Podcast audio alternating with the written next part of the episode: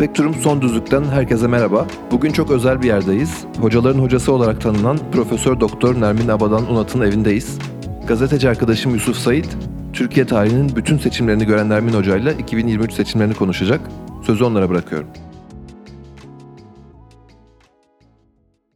Evet Nermin Hocam. Şimdi sizinle bugün konuşmak istediğimiz önemli konular var. Boğaziçi'ni ziyaret ettiniz, Boğaziçi Üniversitesi'ne gittiniz, İstanbul Büyükşehir Belediyesi'ne gittiniz. Şimdi Türkiye'nin önünde önemli bir seçim var. Genel olarak bu konulardan konuşmak istiyoruz. Sorulara başlamadan önce herkes çok merak ediyor. Nasılsınız? İyi misiniz? Sağlığınız nasıl? Efendim çok teşekkür ederim. Beni merak eden e, genç, daha az genç, sözde bir genç. Ben artık bunlardan biri değilim de sadece hayatta kalmış bir muşbula. Fakat yine de hayat güzel. Onu gençlere bir kere söyleyeyim. Ne kadar işler yarın yolunda gitmiyorsa da yine yaşamak güzel. Yani bir bardak su içmek dahi güzel. Yani iyiyim. E, etrafımda da beni sevenler var. Onlar sayesinde de iyiyim. Oğlum benimle çok ilgileniyor. O burada değil, Amerika'da. İşte elinden geldiği kadar geliyor. Mimar. Yaklaşık iki yıl önce Boğaziçi Üniversitesi'ne gitmiştiniz. Oradaki direnişe destek vermek için. Bugün hala Boğaziçi Üniversitesi'ndeki hocalar e, direnmeye devam ediyor. Nöbet tutuyorlar. Ama Türkiye gündemi çok yoğun olduğundan bazen bu gündemin dışında kalabiliyorlar. Çünkü Türkiye'de bildiğiniz gibi siz de takip ediyorsunuz. Çok farklı gelişmeler var ama oradaki hocalar hala direnmeye devam ediyor bir yandan. Bunun hakkında ne düşünüyorsunuz? Oraya vermek istediğiniz bir mesaj var mı? Şimdi oradaki hocaların bir kısmını tanıyorum ve bir kısmının çok iradeli insanlar olduğunu. Ee, bu arada Boğaz içindeki hocaların yarıya hatta biraz fazlası kadındır. Oradan da bir pay çıkartıyorum. Çünkü kadınlar daha uzun, daha sadıktırlar demeyeceğim de daha davaya sarılırlarsa sonuna kadar sarılırlar. Boğaziçi'nde de çok kadın öğretim üyesi var ve onlar bunu bir şahsiyet davası sayıyorlar devam edecek böyle. Mesele zaten başladığı zaman bu direniş seçime yönelikti. Yani ama o zaman seçim o kadar yakın değildi. Şimdi çok yakın ve şimdi artık bırakmak yani şeyi bırakmak, dayanışma bırakmak, herhangi bir şekilde ilgilenmemek mümkün değil. Çünkü neredeyse haftalar meselesi. Yani şurada Aralık ayının yarısının geçtik ve 2023 ki aynı zamanda tarihi bir sayıdır. 100 yıllık bir e, cumhuriyet. O 100 yıllık cumhuriyetin idrak edeceğiz. Yani yaşayacağız. Ondan sonra da beklentimizi göreceğiz yani seçim nasıl sonuç verecek? Tabii en kötü olanı e, başta söyleyeyim. Yani seçimi yapmamak yahut seçimi tekrar ertelemek. O zaman da ümidi kesmemek lazım. Oralara geleceğiz hocam. Seçim sorusunu size soracağım. Seçimden önce sormak istediğim birkaç soru daha var. İstanbul Büyükşehir Belediyesi Başkanı Ekrem İmamoğlu'nu da ziyaret ettiniz. Mahkeme kararından sonra. İstanbul Büyükşehir Belediyesi'ne niye gittiniz? Mahkeme kararını nasıl buldunuz? Nasıl yorumlarsınız? Zaten İmamoğlu zor seçildi yani kolay seçilmedi. Arka arkaya iki seçim oldu. İkinci seçimde oyları topladı. Ee, benim gitmemin sebebi bu şehir yani yedi tepe üzerine kurulmuş olan iki deniz arasında yayılan çok büyük bir şehirdir. Ve kolay değil burada kazanmak.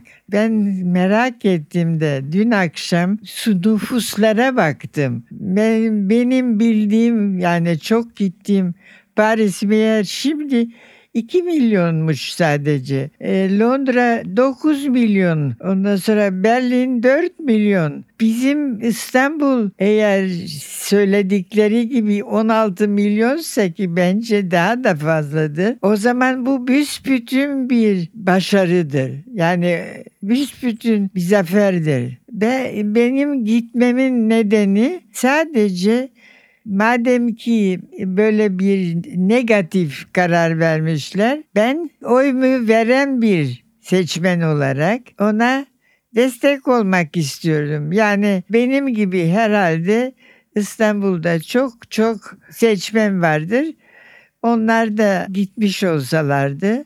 Hani fazla bir şey istemedim, beklemedim. Sadece bizim gibi seçmenler var ümidinizi, e, direniş kabiliyetinizi kaybetmeyin. Onu söylemeye gittim arkadaşımla. Yalnız değilim.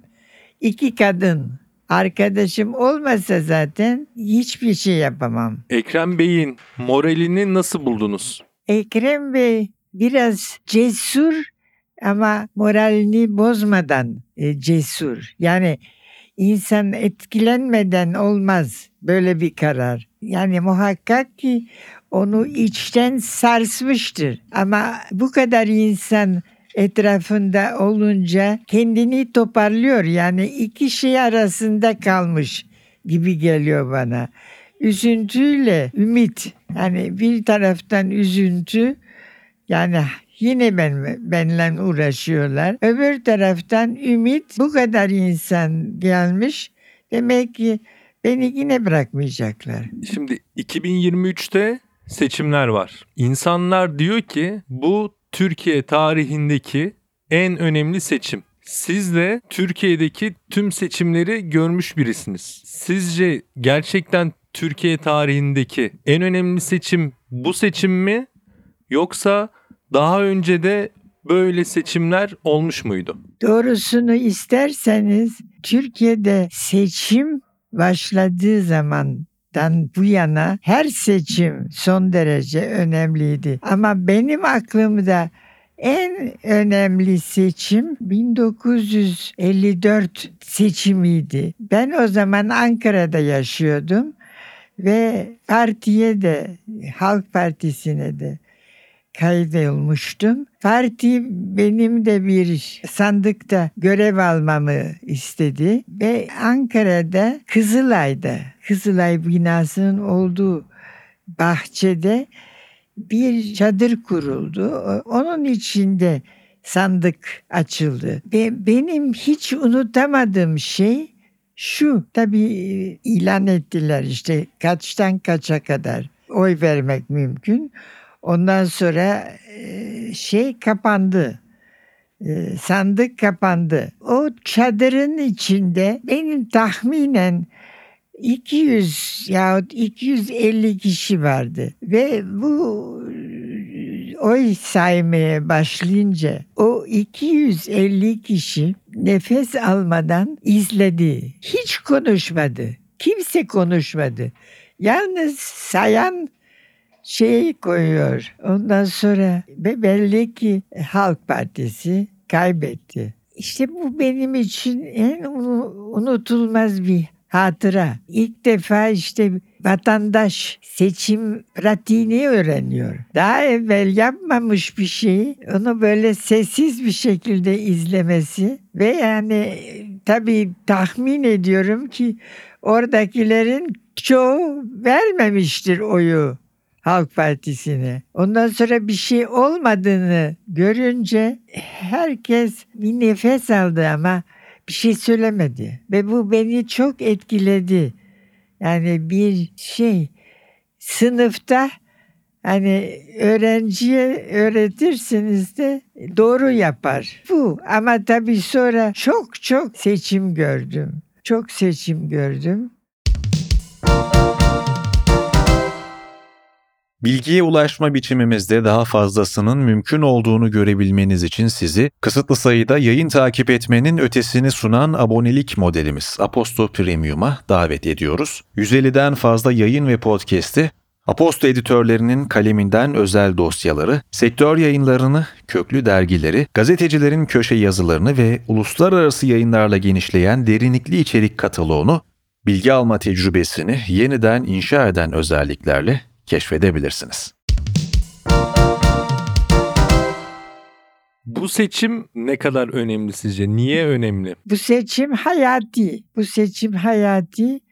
Çünkü bu seçim o kadar büyük bir şehirde. Zaten onun için ben büyüklükten bahsediyorum. Önümüzdeki sene seçime gidecek olan insanlar neredeyse, neredeyse diyorum. Türkiye'nin beşte biri yakın e, bir nüfusun olduğu bir şehirde seçim olursa ve bütün ümidim bu seçimin iptal edilmemesi zaten nasıl değerlendirilecek onu şimdiden kestirmek mümkün değil. Çünkü bu arada çok parti kuruldu. İşte muhalefetin beraber olduğu partiler var ve onların her birinin oyları çok önemli. Çünkü silkip atamıyorsunuz. Yani farklı, çok farklı bir seçim olacak.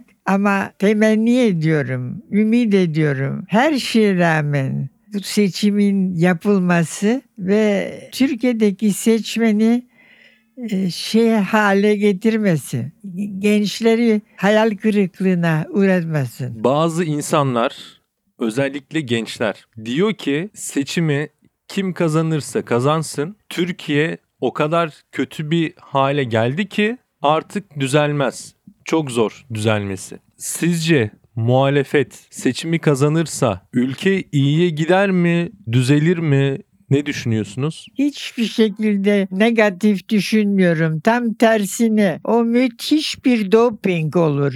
Müthiş bir şey sanki herkesin sevdiği içki neyse sıralamayayım rakı mı şarap mı e, bira mı? Ama öyle bir şey yapacak insanlarda ve toparlanacak ondan sonra anlaşmaya çalışacak. Yani çok farklı bir şık. O kadar bozulmuş değildir Türkiye.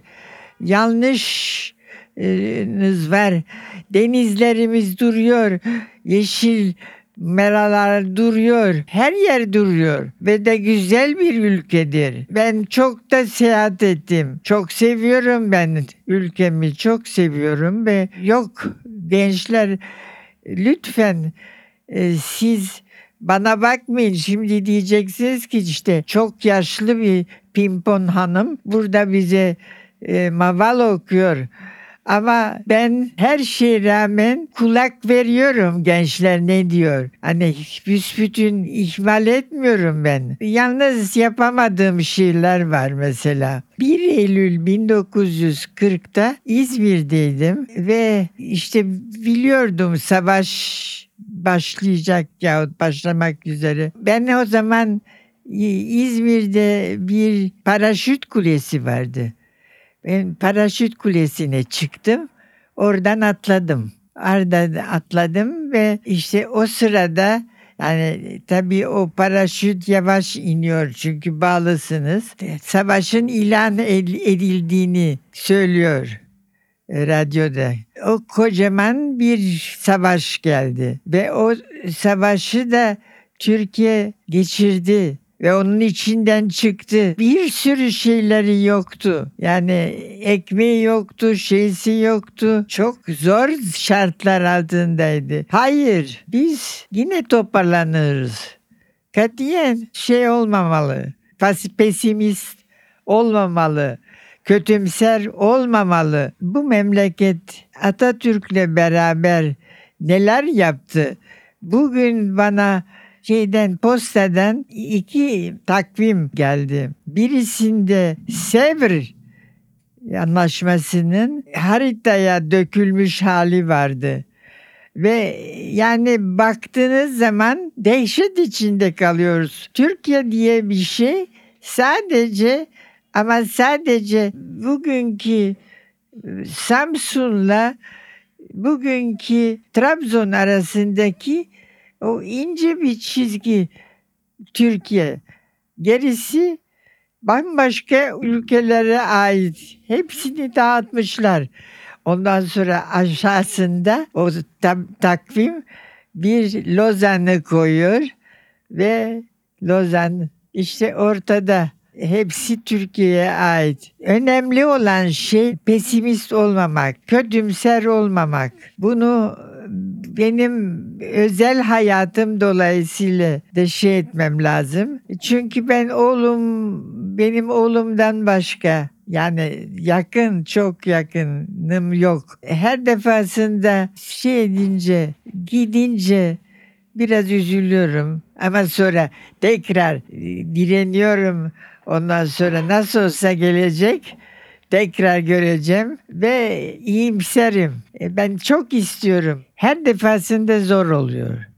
E, bu sefer işte küçük küçük partiler var. Onların anlaşması, onların aday göstermeleri falan. Bunlar hepsi doğru ama gençlere bir tek şey söyleyeceğim. Ne olursunuz ama hakikaten bakın ben size yani bunu yapmak istemiyorum ama gerekse diz çöker. Sizden bunu isterim.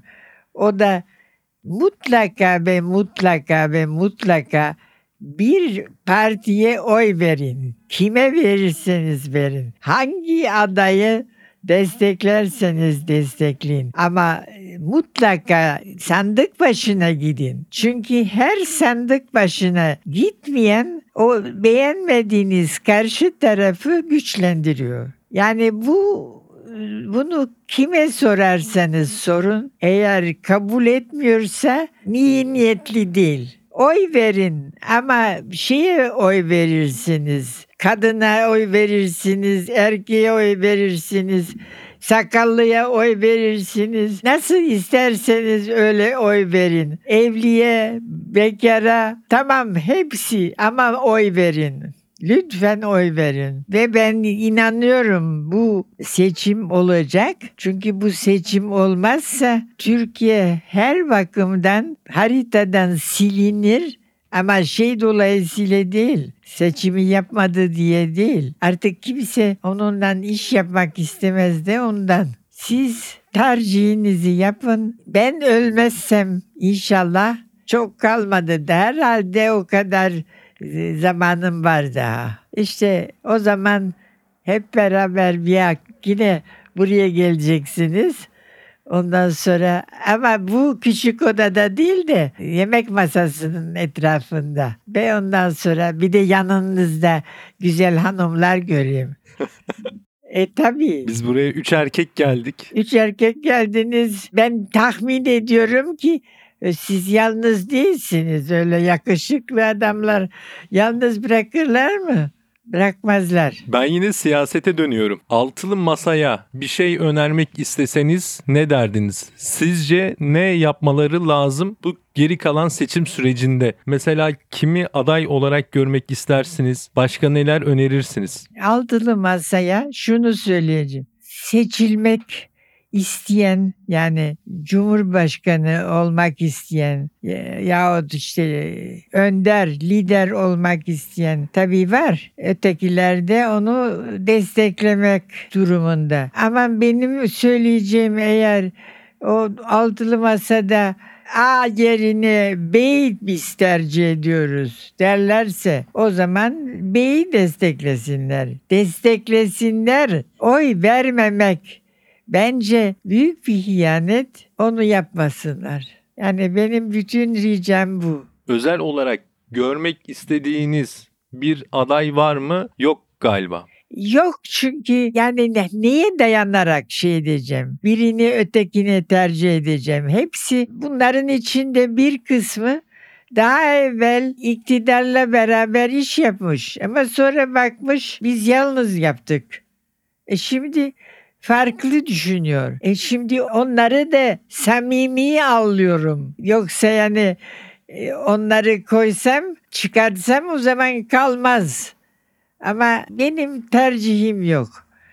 Tercihim yok. Benim bütün tercihim bir şey seçilsin ve bu berbat anayasa denen nesne kalksın işte bir şey olsun, meclis olsun, hükümet olsun, alışılan bir sistem olsun. Hocam bizim sorularımız bu kadardı. Sizin söylemek istediğiniz, aklınızda ifade etmek istediğiniz başka bir düşünce, gençlere özellikle iletmek istediğiniz bir mesaj var mı? Bugünkü gençlere şunu söylemek istiyorum. Dünya daha küçük sizin için. Yani bugünkü gençler için dünya çok küçük. Her yere gidilebilir. Ne olur Türkiye'yi terk etmeyin. Sakın ge- terk etmeyin. Gitmeyin. Kötümser bir şeye düştüm. Ben gidiyorum artık. Yani dışarıda gidiyorum işte dışarıda olmazsa kahve pişiririm bir yerde bilmem ne iş yaparım demeyin. Bu memlekette çok iş yaparsınız. Genç olunca iş yaparsınız. Yani e, şeyiniz el eliniz kolunuz her şeyiniz şimdi el veriyor. Ben istesem de birçok şey yapamıyorum. Onun için sizden ricam siz bu memlekete sarılın. Sarılın ve bir güzel arkadaş bulduysanız ona da sarılın. Ona da bir öpücük verin. Eğer çok yalnızsanız o zaman benim yaptığım gibi arkadaşımın bana hediye ettiği küçük köpek var. Onu da alabilirsiniz. Ona da bir e, hanım arkadaş buluncaya kadar size iyi vakit geçirir. Hocam çok teşekkür ederiz. Bize vakit ayırdınız. Umarım daha güzel günler görürüz. O günlerde siz bizi salonda ağırlarsınız. Yine birlikte bize çay ikram edersiniz, kek ikram edersiniz. Yok yani Umarım. size çay ve kek değil bir böyle şey içkili bir yemek her şey olacak içinde.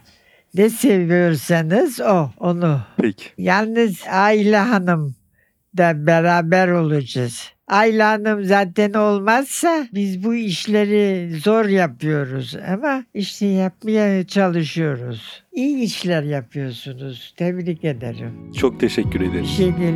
Sağ olun.